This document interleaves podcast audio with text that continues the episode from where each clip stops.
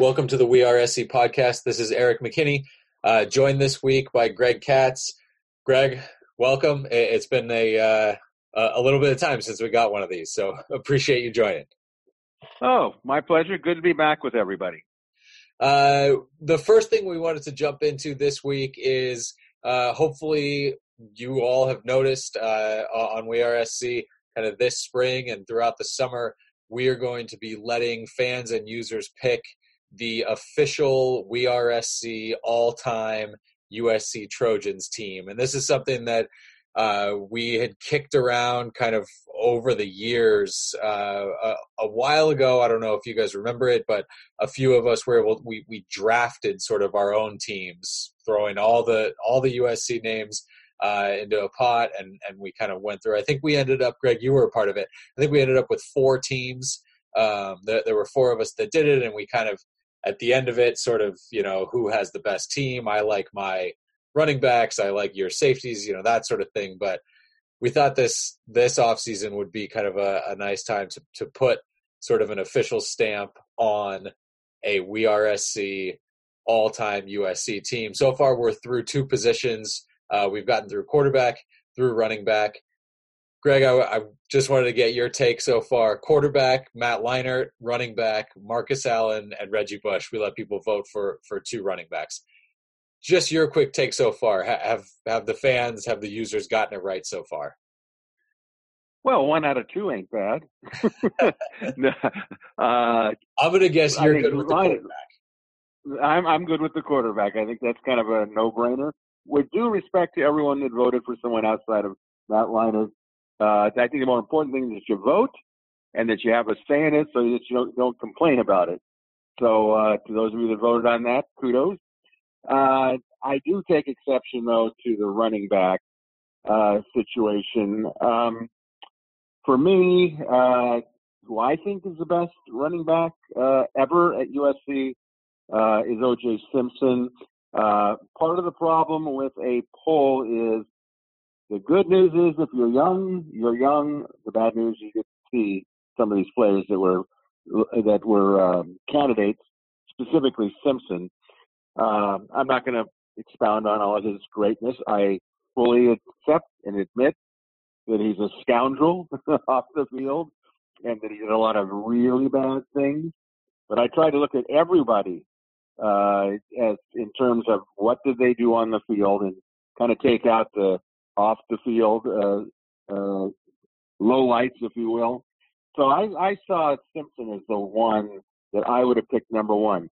Then you get down to Bush and uh, and Marcus.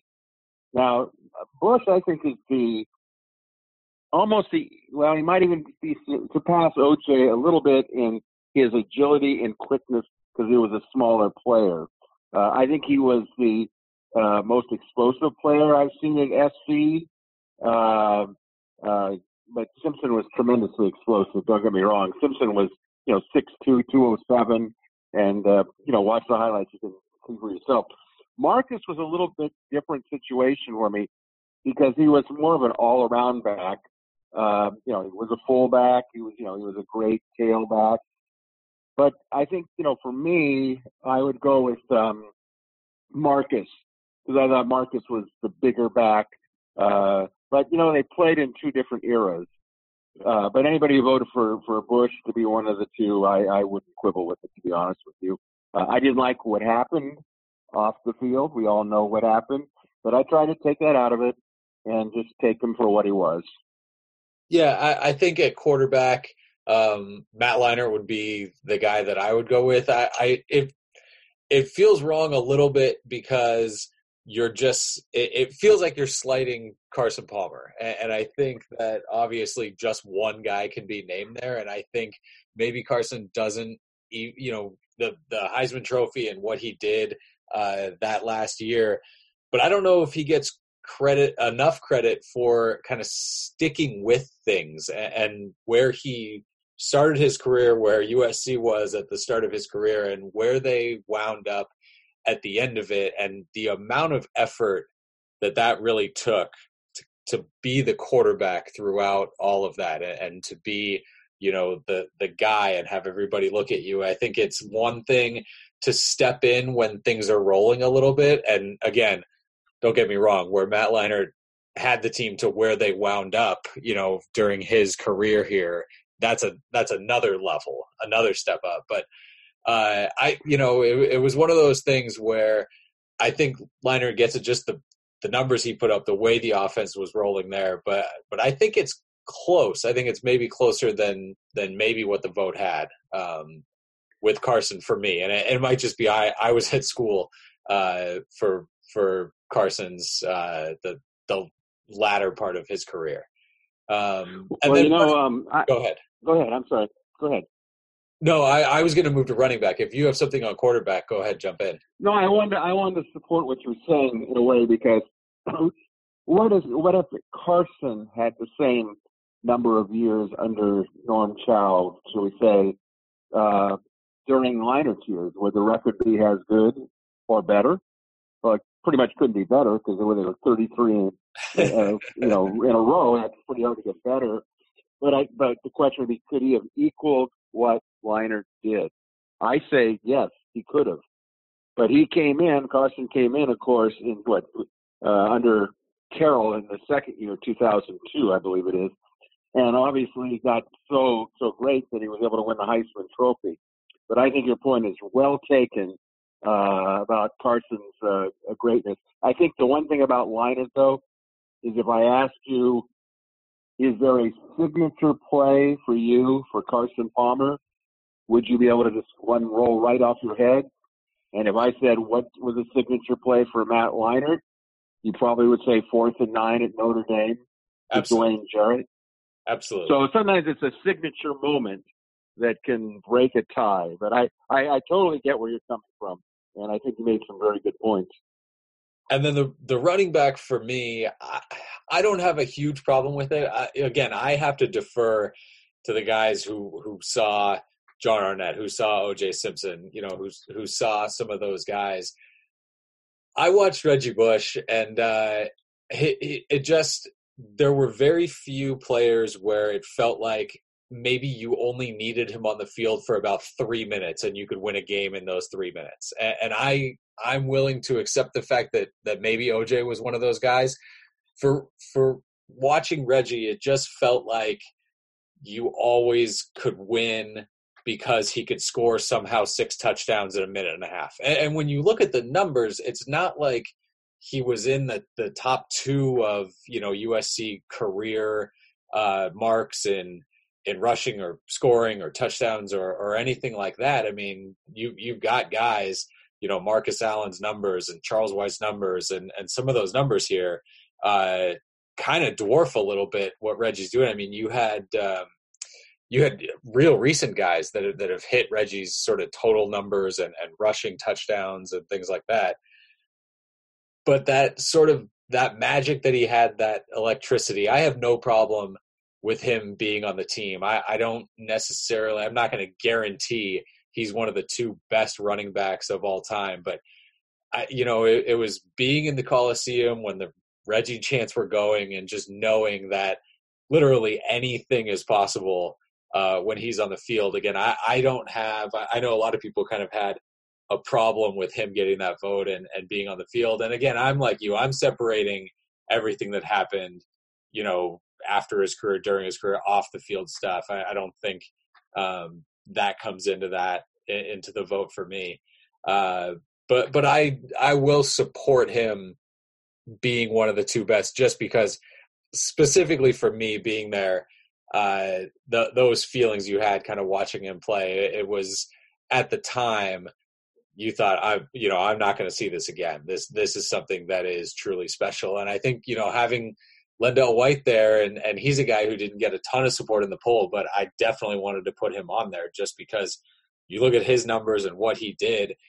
It felt like the difference between them is you needed LenDale White for the whole game to to really get going, and and he could sort of pound on guys. And I'm not saying that that's a negative at all, but that little element that Reggie had, like I said, where you know 45 seconds left in the game and you're down 10, somehow you still think he's going to be able to do something uh, and and get you that win. For me, that's why I'm comfortable with with him being one of those two guys. Well, I, I think that when I when I look back and having seen obviously Bush, uh, Allen, and, and Simpson, you know the thing about Allen and, and and Simpson, they both ran in the I formation, the pure I formation for the most part. Uh, and and I know what the offensive lines were for each one of these uh, guys. Uh, but you know the one thing that we don't know and we'll never know is if Bush had come to SC during the, the era of John Robinson or John McKay, he would have been coached differently. He would have been built up differently. He'd still have the same skill set, but maybe he could have carried the ball 30 times a game because they would have changed his body. Uh, you know, Pete Carroll, he alternated Bush with, with LenDale White, so he was never totally uh, there. The thing about uh, Allen and Simpson was they definitely could run between the tackles, and they were tough as nails. So uh, you know that's not Reg, that's not Reggie's fault. But when I look at the running backs, they, I, I kind of look at the. You know, I've got to give the uh, Allen and Simpson the nod about uh, being tough inside. Uh, let's just remember one of the worst plays ever called in the history of USC against Texas. They had Bush out of the game, uh, and you know they had they gave the ball to LenDale White. Not a bad call for LenDale White, but to not have Bush in the game. That kind of gave you their thought process uh, which I'm still trying to figure out, by the way. But uh, that that we don't that, have enough time for that. Said, there's no time for that. but uh, it, it, was it was it was a lot of fun trying to vote on that uh, on the running back. I will say that.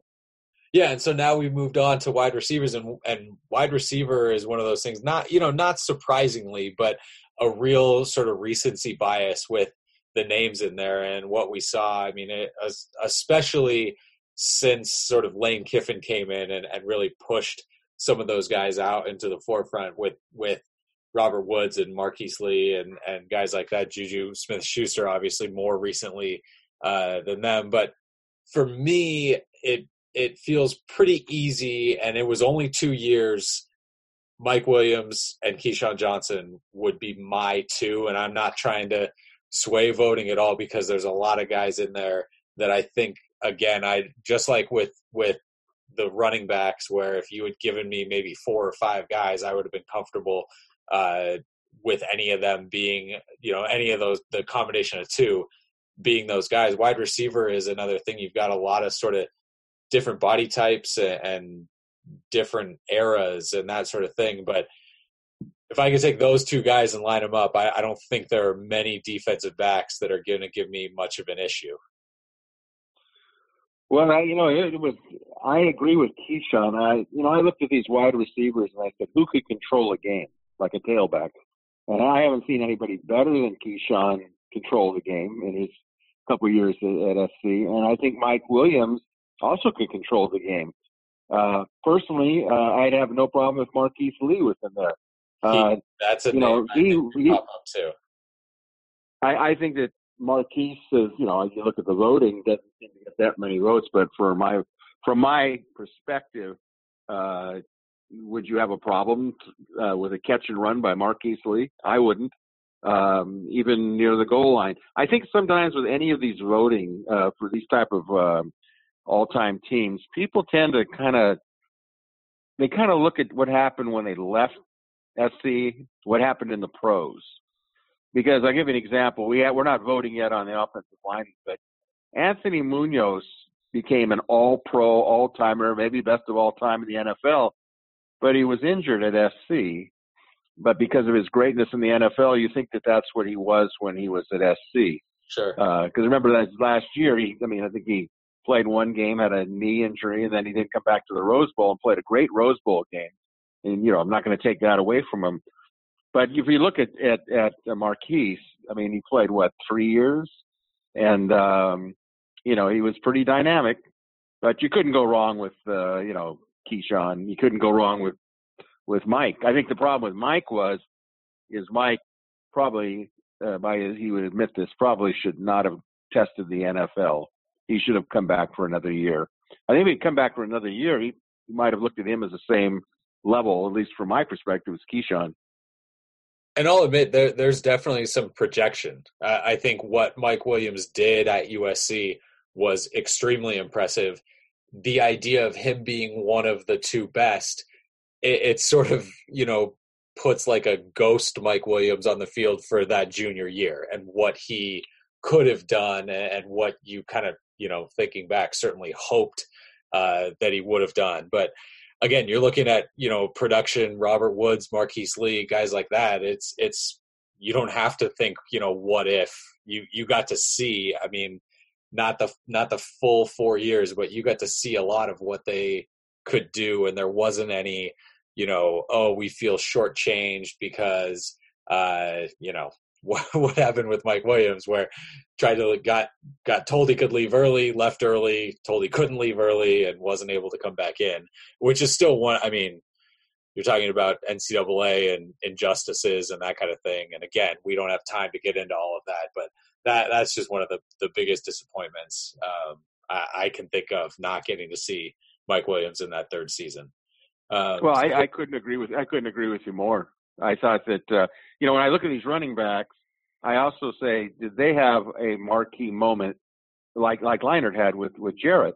And when I think of Keyshawn Johnson, he had two of them really. Uh, he MVP of the Rose Bowl game. I mean, does he get any better than that? And then the year before against Texas Tech, uh, you know, I mean, he, he controlled the game. Um, I also think that Mike uh, could control the games too, but does he have a signature moment? He had superstar, and I agree totally with what you're saying. Uh, that Phantom junior year, I think, might have been a signature moment lost. Yeah, and and I'll go ahead and go with you on that. I, I definitely agree with that. Um, so that that kind of wraps up and looks ahead of what we're doing with the uh, the all time team. Again, we'll hit sort of a, a, position a week as we get through the off season here, and just something to help pass the time a little bit and, and spur some discussion. Uh, so so that's a look at that. I wanted to start, Greg, with that because kind of some happy thoughts, happy memories, because the rest of this thing I think is just going to get uh, a little upsetting as we go into the, the next topics. and I wanted to start us off on, on sort of a light note. Uh, earlier this week, uh, Pac 12 Commissioner Larry Scott uh, was on a conference call with members of the media. You were able to listen to him. Can, can obviously a ton of stuff has come out of that afterward. Uh, can, can you sort of give us a thought, just what you heard and some of the big things that that sort of jumped out to you? Well, you know, the thing that jumped out to me um, more than any of the other stuff, and I, I don't, you know, it was an odd press conference. First of all, there were not a lot of questions asked, of Scott. Uh, he's a lightning figure in the conference now. Uh, you know, a lot of stuff that's come out, as you mentioned, uh, about how much money he's making and you know does he fly first class. None, none of that had to do was never never even mentioned in the press conference. So for those of you who might have read my my take on it, it, it uh, that stuff was all digging uh, writers digging beyond whatever. But what I took from it, which I thought was probably the thing that caught my eye, was this idea that um, the transferring of players within the conference uh, I, I, you look at the NCAA portal. I think it's a complete disaster. Uh, it has the earmarks of being even worse next year, and I think the NCAA is is aware of it. But now the Pac-12 has announced that uh, players can transfer within the conference without losing a year of eligibility. They still have to stay out a year, which they call residence. But I think in the old days, the way it used to be is you had to you had to stay out two years within the conference, and uh, at at first glance, I said, "Oh my goodness!" So they're just going to let players go from, you know, UCLA to SC or SC to UCLA, you know, with between seasons. But then when they still, uh, Scott mentioned the transferring players must still sit out an academic year. I said, okay, that's fair. Because the logic was they wanted to make a, the experience the same uh, for a student athlete as any other student transferring within the conference. Um, you know, the other points they made was this situation with the Pac-12 networks. They're trying to add some strategic players and people from technology and partner up for future involvement. And I think it's something you'll probably touch on is this idea of the conference money and and it compared to the other uh, power conferences. you know, Scott also said he wanted to show more financial clarity and, and transparency uh, between the revenue of the conference and the Pac-12 network. I thought one of the nice things that probably didn't get a lot of play was this idea that um, the uh, Colorado Chancellor uh, Philip uh, Stefano, Stefano was talking about more money being allocated to their health and wellness funding program to help student athletes uh, in the area of mental health. I thought that was a good thing.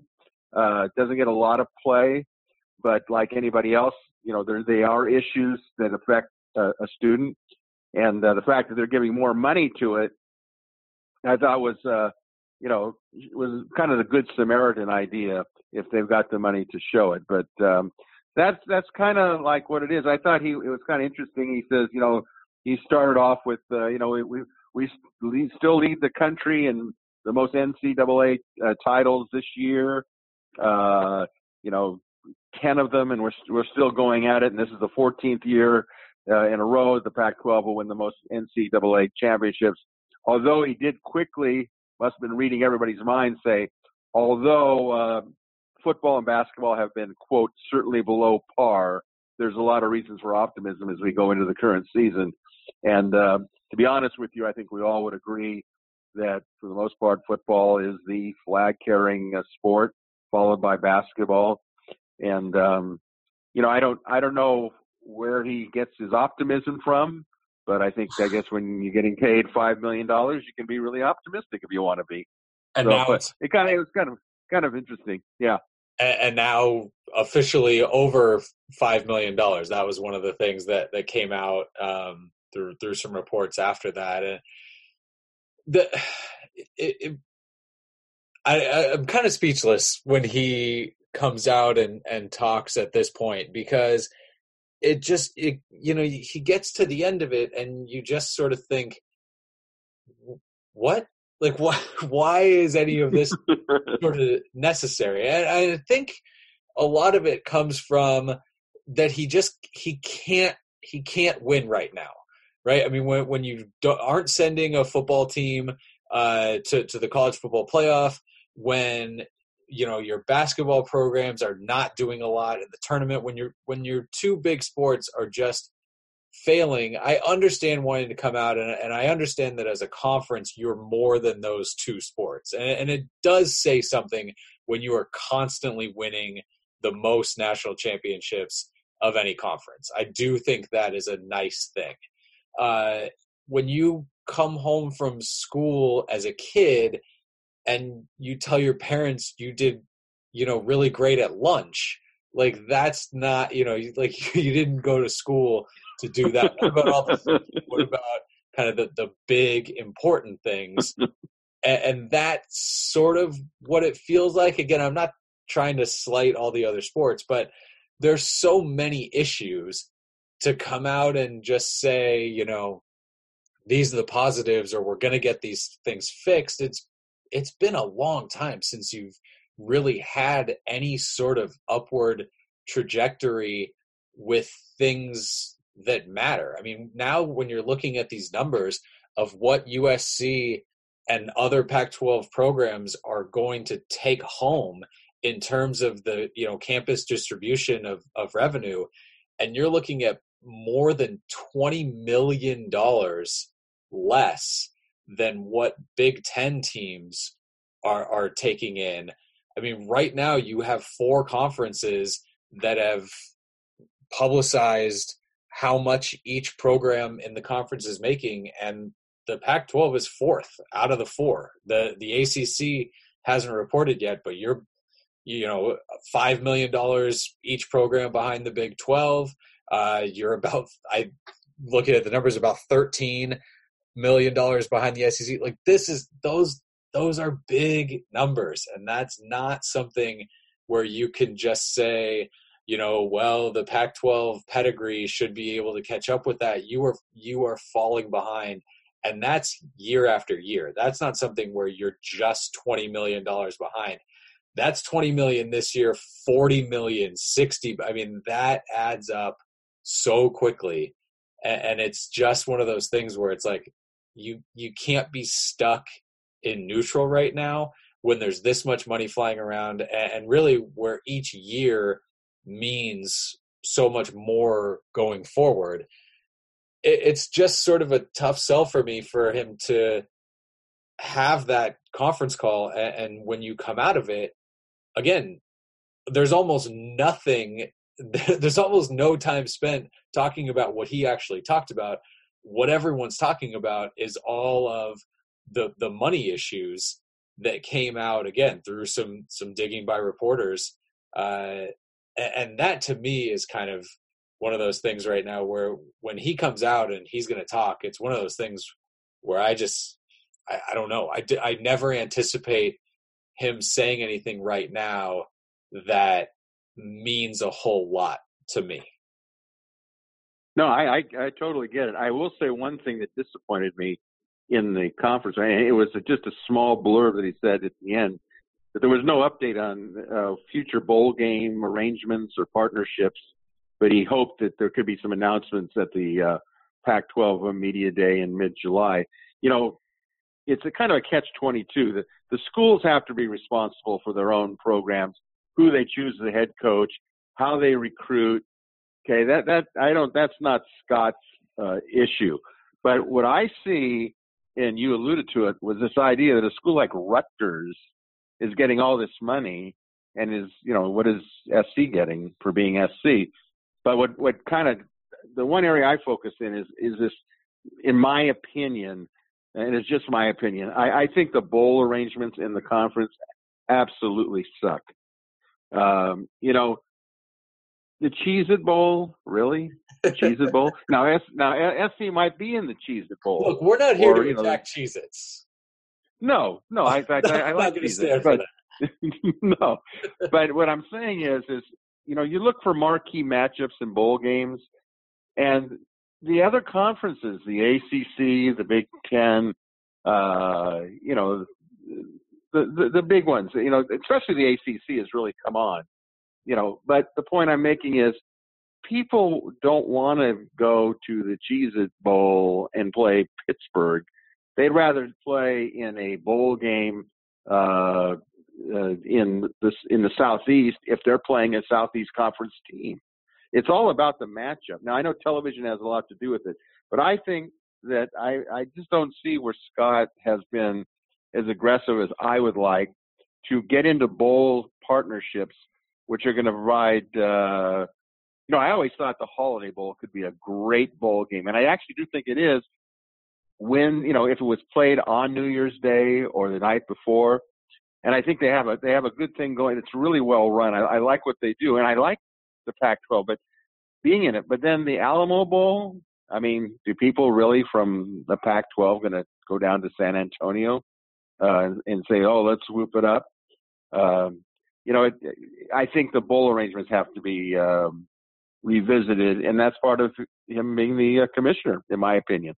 No, I I absolutely agree. Here, the thing, the thing that gets me, and, and I'm sure that I am not alone here because this is something that you hear all the time. The idea of parity in the conference.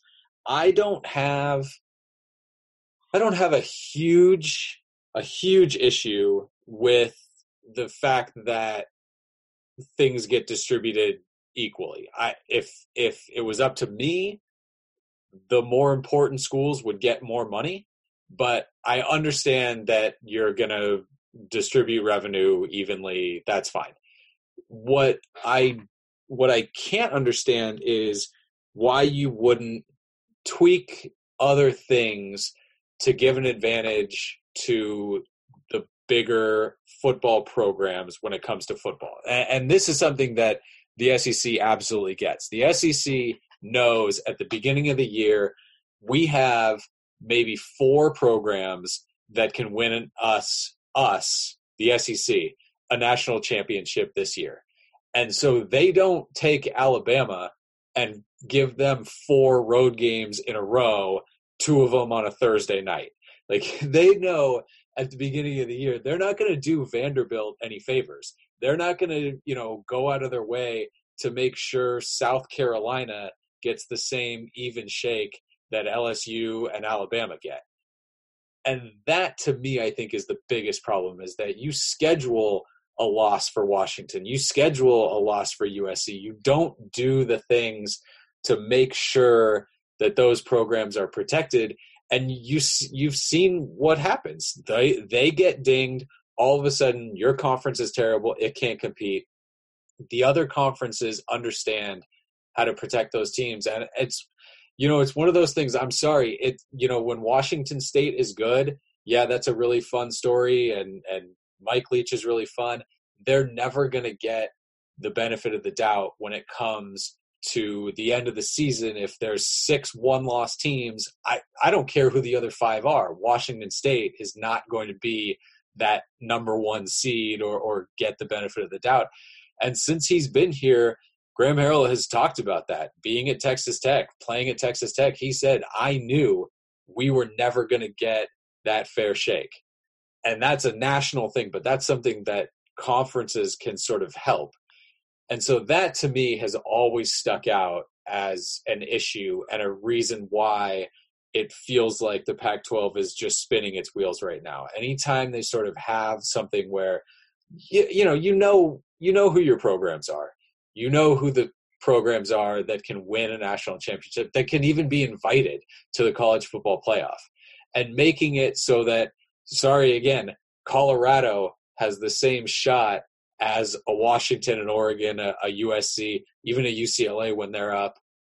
To me, that's just silly. That's one of those things where you talk about uh, this conference wants to play nine games. This conference is playing uh, eight games. This conference plays all FCS programs at a certain point. Th- those are all decisions that can go into it. And it seems like whenever the Pac 12 has a chance to maybe tip things in their favor, they hold themselves back. And to me, that's always been kind of an issue. But again, I you know, you can you can pick any one of fifty uh, at this point. You know, the the bowl games, like you said, you're talking about you know TV and and revenue and that sort of stuff, and, I just don't see I don't see an answer. I don't see where it's where it's this is like you said, this is the optimism. The optimism is based on these things. And and I'm willing to admit there's probably some frustration just with where USC is right now. The fact that the conference seems to mirror how USC does because again, just like the SEC, if you don't have three or four schools that you can legitimately put up there as national chi- national champions, national title contenders, it makes it tough on your on your conference. And right now, when the Pac-12 can't put USC up there as, hey, this is a a big time program, it's frustrating for USC fans, and then in turn, that's going to become frustrating for Pac-12 fans down the line because the Pac-12 is not going to get the benefit of the doubt nationally. So again, when he well, goes out that, and talks. It's just at the end of it, I I constantly am thinking, and and then and so and and what. There's never like a here's what's going to happen. This is the way forward. Here's the fix. Now, what I will say to that is that, believe it or not, for since we're WeAreSC.com, you know, believe it or not, you probably know this because you you're you you know you've traveled throughout the conference. You know, all the schools in the Pac-12 will tell you they want USC to be great. Absolutely. They really do. They want them to be great. Uh, you listen to Jon Wilner, the great writer from the San Jose Mercury, who has a, a really nice column that he puts out. He's constantly hitting on the fact that SC has to be good for the Pac 12 to get recognized.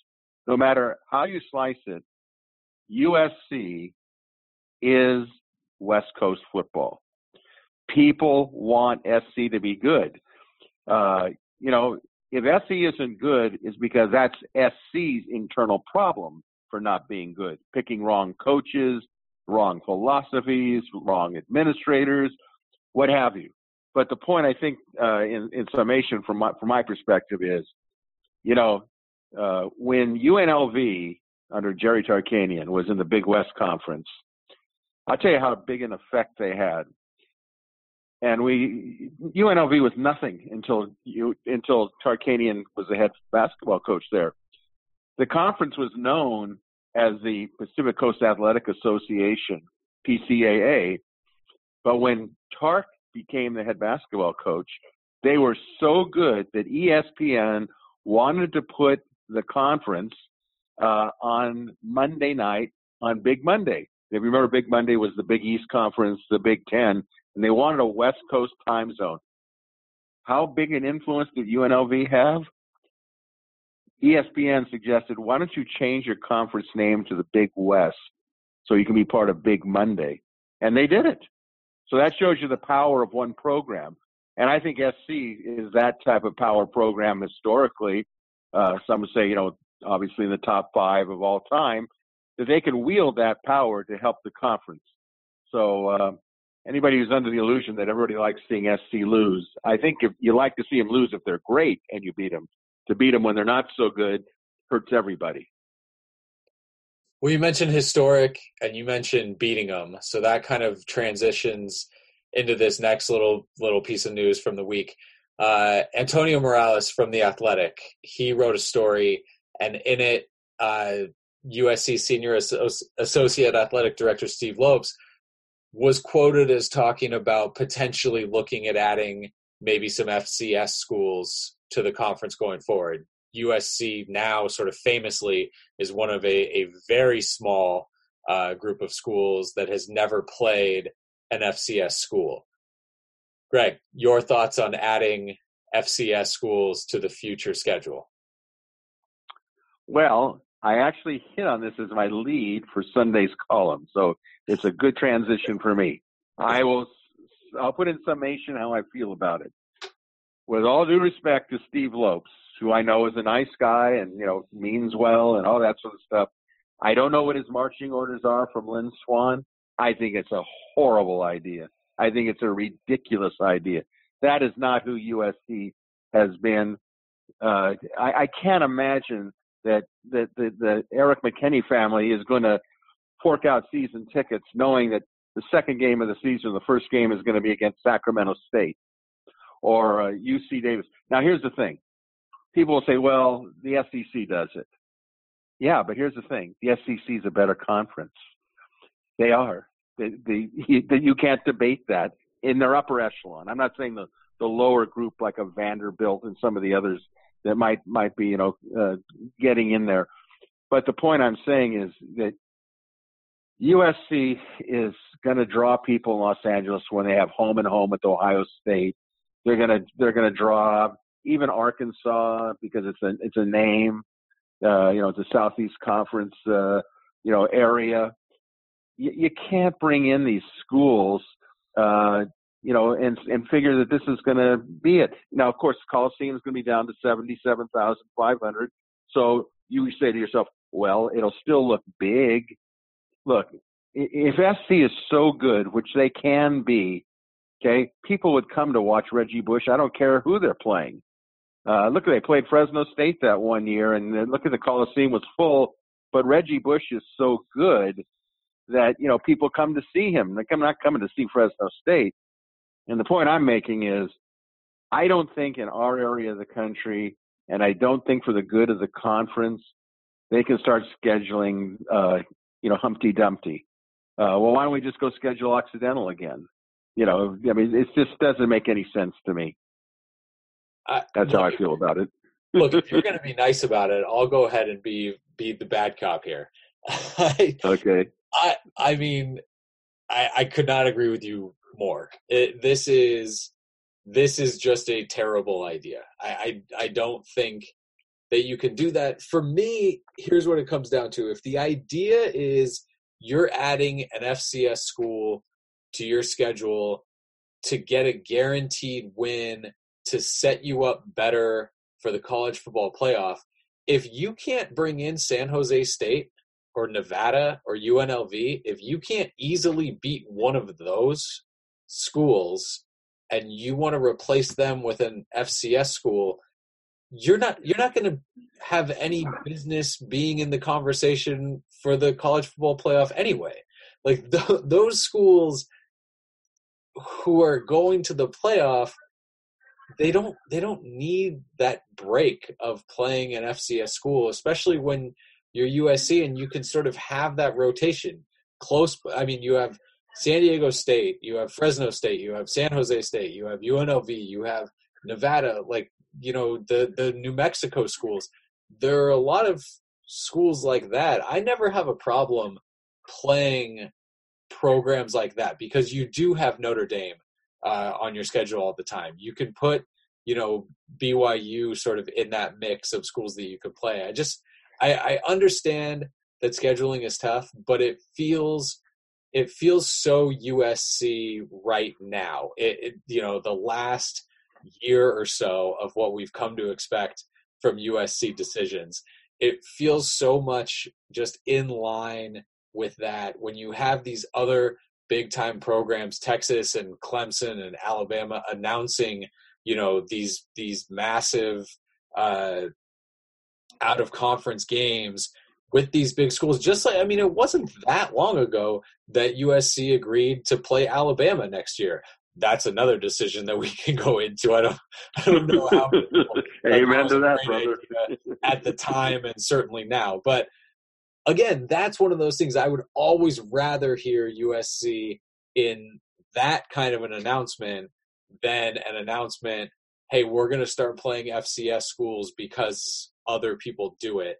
That to me was just it, it, it felt so it felt so hollow and again you know the idea you know Lope said kind of in there too was quoted as some of the FCS schools are better than some of the directional uh, FBS schools that you're going to play.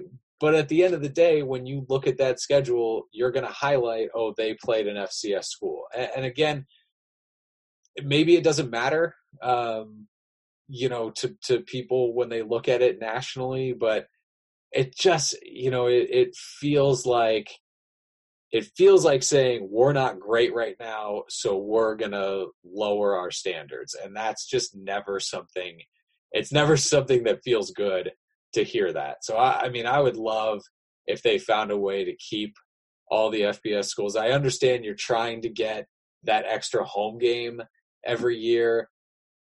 And again, if you're telling me you can't go to to Fresno State or you know, I know USC doesn't like they're not going to play at some of these schools. But if you can't go to that school, if you can't do a home and home with San Diego State and just go beat San Diego State, at you know down in San Diego easily, you're you're not winning a national championship that year anyway. So I, I don't totally understand, uh, you know, that thought, and, and, I guess there's some, you know, getting the extra home game for the revenue, uh, that sort of thing. But I, you know, I'm I'm totally with you. It just it felt like it felt like just another kick. You know, when when you hear decisions time after time after time recently coming out of USC where you're just like, I, you know, that that doesn't fall in line with what I had come to expect from USC. So again, we're you know, we're just hitting on kind of negative after negative at this point, but I, there's not a lot of positive to me. I can't really get on board with with that idea of starting to schedule FCS teams. Well, hopefully they won't do it but uh, you know, there's always that fear that you know the people you are who's in charge. So you know, if they get the people in charge that are going to schedule those schools, there's not a lot to do with it. But I tell you, one where they're going to get some competition here is UCLA is lining up a lot of big time schools for the future. And uh, what'll happen is, is when those schedules start coming into play, uh, even if it's five, ten years from now, and then you've got SC schedule where there's they're they're they're bringing in, uh, you know, UC Davis. Uh, people are going to start losing, uh, you know, like whatever, whatever happened to SC, you know. Uh, so hopefully it doesn't happen.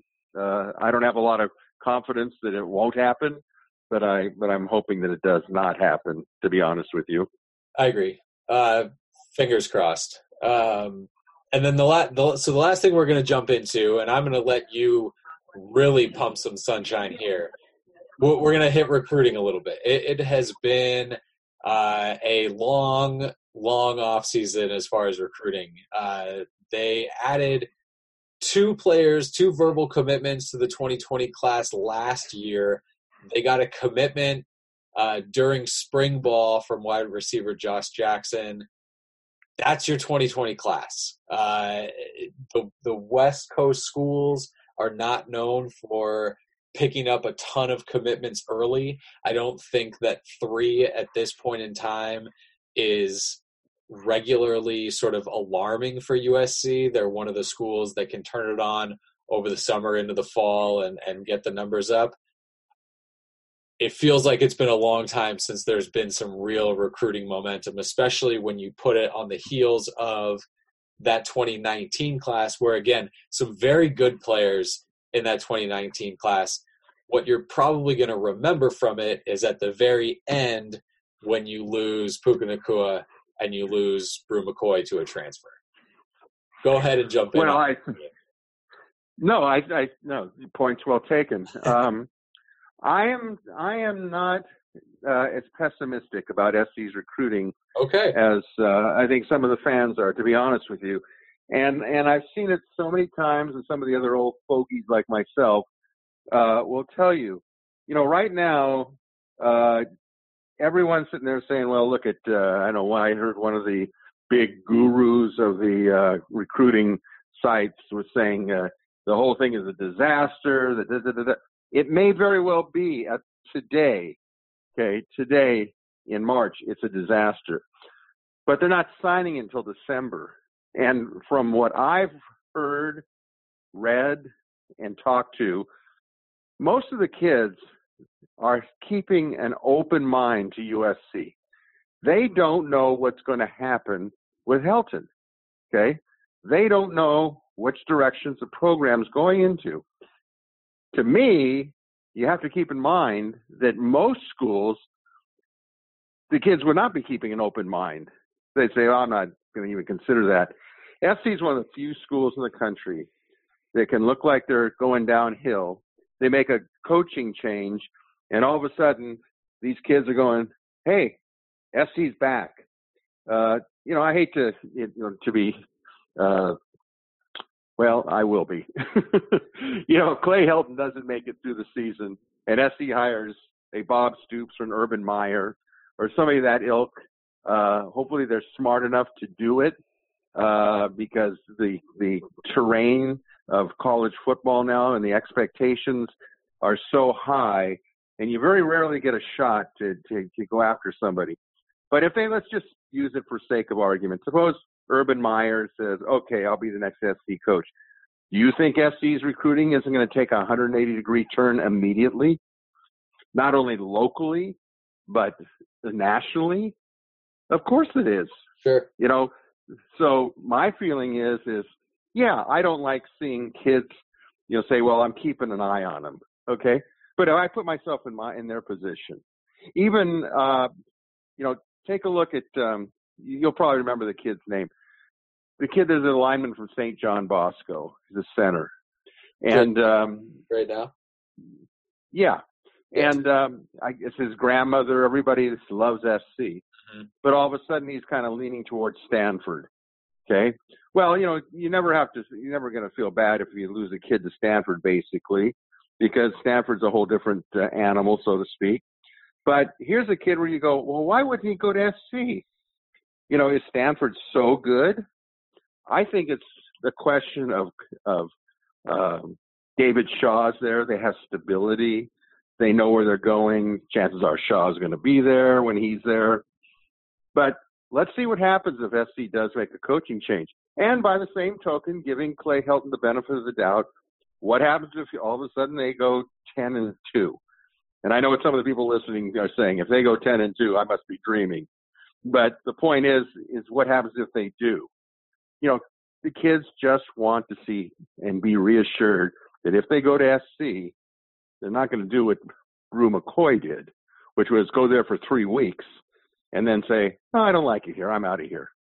That to me is like a big warning flag for me. I don't know. How do you feel about it? Well, you didn't take my bait with the pessimistic setup. You you were a little uh, more more optimistic than I've come to expect from you on on certain topics. uh, but but I agree with you. I, I think that USC with recruiting is in again, coming off a five and seven season where everybody, and I mean, I mean everybody, recruits, parents, people who talk to recruits, coaches, all of it, uh, kind of could not throw more negative recruiting at USC with the coaching situation. That's a tough thing to recruit through. Uh, that's a tough thing to keep kids interested and, like you said, keeping an open mind about it. USC is one of just a, a handful of programs that can turn it on in a big way. And if they really wanted to, when things are going well, could fill out a recruiting class in about 48 hours. Uh, exactly. something that they still have the ability to do. I think the coaching thing this season uh, could be, should be a, a benefit. Um, it's you sh- you most likely won't have a difficult decision to make. It won't be something where you know should we make a change? Should we not? Like you said, if he does really well, I think that maybe is, uh, you know, the the bigger benefit because then you don't have that, you know, the transition and and kind of killing time with that. But if he does well and they have a really good season, I, I think this is something where the recruiting class fills out pretty quickly and and potentially with some big time names that they're still in it for. Uh, if there is a change, I think the one thing that you're starting to run into with a problem now is again, if there is a change, if there isn't a change, if they do well, if they do poorly, that early signing period comes up quickly after the end of the year. You used to have some time where you could sort of get stuff figured out and still put that January push together. And even if you had just a terrible year, we saw programs do it every year. A terrible year, they were able to fix some things, throw together that January recruiting push, and still sign a bunch of guys in February. Those guys aren't there anymore. That mid December signing period is the signing period now. You are sort of putting a few finishing touches on your class in February, but you don't get to wait until February anymore. So if this turns into something where it takes a while to get momentum going, or there is some and then it ends, that December period comes up quickly. And I'm curious to see how well USC does this spring and summer in laying the groundwork to deal with that. I don't think that they did a great job last year of doing that. I think some other programs they understood what that early signing period was going to do. They made a few adjustments to how they were recruiting and they were able to really take advantage of that early signing period. I'm curious to see if USC has adjusted and if they can if they could take advantage of that because again, this is a program and this is the kind of class, especially with a guy like Bryce Young, quarterback Bryce Young for Mater Dei. He's a guy that can lead a class and that is willing to do that. If there's some momentum, he gets involved. I think that you can still put together a big time class. I think looking at the three commitments right now isn't, you know, it's at this point, if guys are not signed, looking at the commitment list is almost never the best way to judge how the class is going to end up because you know there's going to be a ton of guys flipping in and out. Uh, so, so I'm not I'm not totally alarmed right now. I do like to see some of the offers going out here this spring. I think um, those offers to me are really interesting when you can go out and actually start evaluating guys. When you see offers to a guy you've never heard of before at this time. A lot of fans will, you know, oh, they're, you know, down to their tenth option at at offensive tackle or that kind of stuff. But I like when coaches can go out and do some in person evaluations, and I think that, you know, if you're going to tell me a sophomore in high school.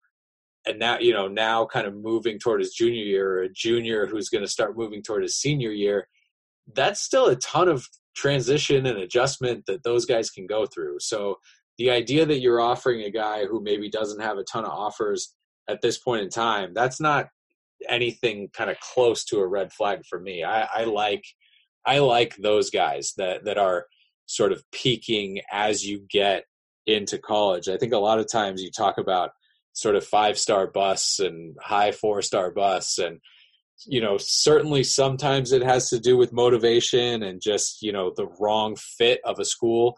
I think a lot of times these guys are can be as good as they're going to get uh, as a senior in high school. And you know those guys oftentimes will look really good but you do want to avoid those guys uh, when it comes to recruiting. So you know all, all of that is just kind of the long way of, of saying that even though December shortens this a little bit, there's still a long way to go. I'm curious to see what happens uh, throughout the evaluation period. I'm, I'm, curious to see what happens um, during the the summer camps once guys start getting on campus to see any official visitors uh, coming in this summer and and that sort of thing and when that momentum starts going because I don't think I don't think it's going to take until the season. I think you can start building some during the off season. These coaches seem like they really click together and they're going to work hard on the trail and, and they're going to do well uh, hosting guys over the summer.